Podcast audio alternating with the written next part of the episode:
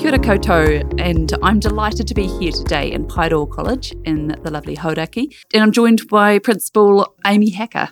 Amy, pleasure to be here. Thank you for having me. It's an absolute pleasure to have you here today, and I'm looking forward to our conversation.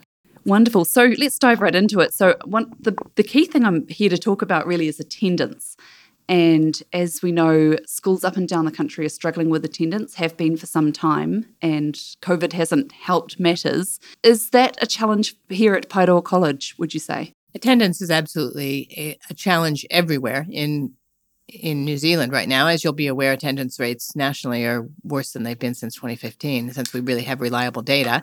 Having said that, things here at Paeroa College um, are ticking along. We've got on average, uh, our average attendance on a daily basis is somewhere between 85 and 90 percent, which is actually very good, especially for um, a rural area and given the demographics of our students. So, what were some of the barriers to coming back to school around? Particularly, think let's think about COVID situation. How how has it been on the ground here for for getting kids back engaged um, with their learning? Yeah, to be honest, we've had to work really hard at it. And that's the reality. The barriers are as individual as our students. So for some of them, there was an increased awareness of, of illness and a reluctance to come to school for being exposed to various bugs. There's also been an increase in awareness about of staying home when you are sick. And that's you know that's been a, a flow-on effect from from COVID. Uh, we we do have I think it's so complex, really. Mm-hmm. And I can reflect on our school in particular, but I think it's I think it would be pretty common. Uh, a lot of kids got out of the habit of school. And uh, you know, with the number of lockdowns, with um, sort of a blended learning where some learning is happening in a virtual basis, some in person, um, that in, that led to an increase in anxiety. I know even for myself, you know, when we were in lockdown for a month or so, when I went back into a, the supermarket, it felt a little overwhelming to have so many people around me. And so I think we have experienced that some school reluctance. Um, and those are things that we can do something about. So we've got um, we've got great student centered programs here. Everything from school lunches to um, engaging classes to period products available to this week we're having a big Matariki celebration. So we really do work hard to make this this school a safe place and a place that our kids want to come. So those are all things we can control. The the things that we really can't control that are happening now have to do with family situation. So we have a number of our, our families who have are going are doing it hard financially, and so their kids are working outside of um, outside of school hours. So they might um, work late into the evening and not get to bed until quite late, and that might mean that they come into school late, or they're looking after siblings who are are you know getting those kids to to school so their parents can work. So their family situations are really complex here, and those are things that. Um, we can identify and we can try to, to, to have some agency around, but we can't always fix it.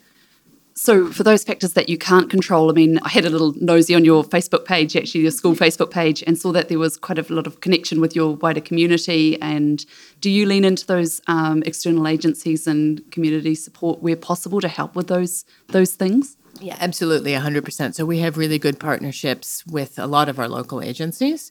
And we also, I think it's pretty unique here at the college. We have all of our staff, including me, have a little kit, a little group of um, eight to 10 students that we have responsibility for following up on their attendance so that we are making those phone calls home. We're, we're finding out what the barriers are, if there are any, and doing what we can to rectify those.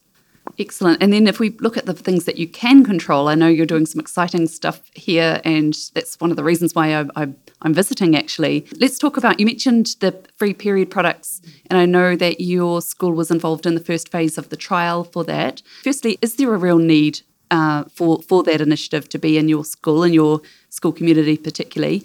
Uh, and how has, how has the, the trial helped? Yeah, I mean, I, I, would say it's no longer a trial for us. It's quite embedded. Um, period poverty is a real thing here. I know that there um, there were a number of girls um, who wouldn't come to school uh, when they were menstruating, and we've run some focus groups to try to get to get to that. And really, a lot of it was around insecurity around period period products. So the girls um, access those um, really regularly. I um, was talking to a, a, group of girls on the student council quite recently, and you know, they're what they're saying is that they're not purchasing period products anymore, and they get them from here at school. It's been really embraced by our students. That's fantastic. And um, have you seen that reflected in your attendance rates that you mentioned earlier? Well, you know, we're I think we're into our second year now, so it's it's we're not having any immediate data. But what we did notice when I ran the numbers in the first term that we had the period products, right when it was a new kind of a trial, was that we had put a number of um, it, those period products came in right around the time our school lunches came in, and so there was an increase in attendance rates across the board. But then I ran the girls versus the boys, and the girls' attendance was um, was an was an additional five to ten percent better than the boys in terms of the increase since prior to the lunches and the period products, and that indicates to me that they are uh, affecting girls' attendance rates.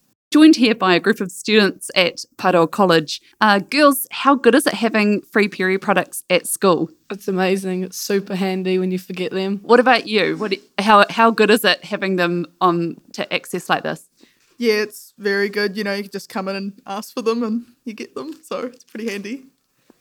Excellent. And and for for students who might you know, it might be a struggle to afford period products, like how good is it in terms of knowing that that doesn't need to be an issue, um, that you can get them at school?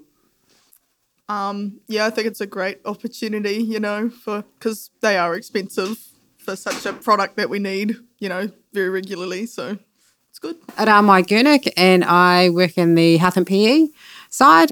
Oh, definitely a good initiative. I think um, for our families, um, being able to provide those products, you know, can be a bit hard and challenging. So for them, for our women to be able to get them free at school and just have no questions asked, you know, takes that stigma away of even having a period as a woman. So yeah, it's it's a great initiative. And what about your male students here? Do you think it's um, opened the doors for conversation around it? And, and you mentioned reducing that stigma, yeah. um, acknowledging that uh, you know it's it's a reality for half the population here. Well, definitely, and and you know they they have sisters, they have mums. I actually haven't heard anything negative um, in regards to our uh, young boys. Um, I think that it is a part of life, and and having that life through school, um, it just brings it to everybody as opposed to just the women, and and and they support our women and our young girls, and it's it's just about supporting each other. Tell us a little bit about the healthy school lunches. I'm curious to know what impact that has had on on your student population here. Yeah, um, you know that old that, that funny old joke that says, "Oh, I just went to school to eat my lunch." um, it's sort of a thing. Um, of course, once you get the first step to having students engage in education is getting them physically here, and so um, the lunches have made a, a difference to our, our, attendance for sure. Um, we also have a breakfast club that runs every morning that um, is before school, and you know has some uh, some regular attenders who come. So we make sure that our kids are fed in the morning if they need to be. There's morning tea available, and then there's lunch available. We run our lunch program in house. I know there's a lot of schools who have outsourced that, but it's been really important to me to be able to employ locally, to be able to be responsive to our kids and our school and our community and what their nutritional needs are. Also gives us the opportunity to do things like for matariki, to have a whole school hangi, which if you're outsourcing your school lunches, it's a little bit trickier to do. Um, so yep, the kids the, the kids do come to eat, um, but I think even more so they're able to engage effectively in their learning because they're hungry. Right, that comes down to that. And you mentioned being responsive, and um, I'm curious to know outside of the lunches, what other initiatives um, that you've got going here. I, re- I recall you talked about uh, you're really proud of your Māori medium pathway here. Um, and that's a, a, sign of being responsive to the needs of um, p- part of your student population here. Can you tell me a bit about how that's developed over time? Yeah, it's actually quite exciting. So I arrived here as a new principal in 2019 and began to engage with Hermana Whenua in, in a conversation around how their needs were and weren't being met here at the college. And one of the things that came through to me pretty loud and clear was the need for a rumaki, a Maori immersion pathway through one of our local primary schools that um, basically that, that pathway was ending when the students finished at that primary school in year eight. And either they went into english medium study or they went away from the hauraki area for their secondary education. And the, the families the whānau were really strongly advocating that the college put in a, um, a Māori immersion pathway. And so in 2020, we opened the doors to a year 9 and 10 Rumaki, and then that now um, includes an NCEA pathway. So we have three NCEA classes taught um, exclusively in Te Reo Māori.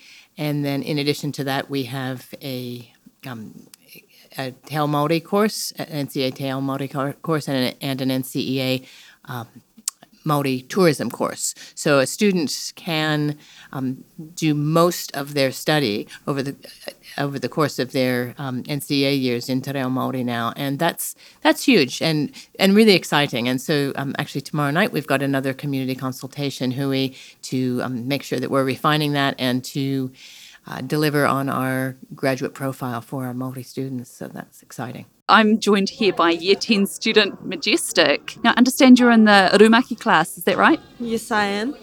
And is that a good good option for you here? Do you enjoy being part of a, a Māori immersion pathway? Yeah, I love it. Why do you love it? um, I like interacting with other students in my class and learning more about our, you know, Māori side, um, history and all that. And yeah. Had you come from a um, a kura kaupapa before this, or from a Māori immersion um, pathway before getting to Paeroa College? Um, I went to Paeroa Central. We had a Rumaki class there, and I was yeah in that. So yeah. If, if we circle back to attendance, where we started from, um, I know, Amy, you said you've got a number of staff off, and I'm sure teachers listening to this will be able to relate to this. It's been a it's been a, a real problem uh, throughout this year um, and over the last two years, I suppose. Um, what, what's the plan going forward as we, we continue to grapple with this? Is it to keep momentum up, to keep onto the stats, your data, keep students engaged? Do you have any sort of thoughts on how you're going to you keep going with this with this momentum? Yeah, you know, it is a tricky one, and um, you know, I, I, I imagine a number of your listeners will have read the recently released on June 2022 attendance and engagement document from the Ministry of Education, and really, it's around getting kids in school, keeping them engaged, and then helping them to make meaningful progress in their learning. And I guess. Um, for us, the biggest thing is is that engagement piece. That we believe that kids will come to school if their families and and they feel they're getting value out of being here. And so that means that we work hard every day to make this a place where kids want to be. And I'm a big believer that if you want to know what's going to get kids to school, you ask them and you ask their families. So a lot of times adults will in my experience will sit in a room and try to figure out how we're going to get these kids to school, but actually the biggest thing for us is really partnering with our community and seeing what is it that we can do better differently to um, encourage your kids to show up every day, to be here, to be thriving the way that we want them to be. Perfect. Amy Hacker, thank you. It's been a privilege talking to you today.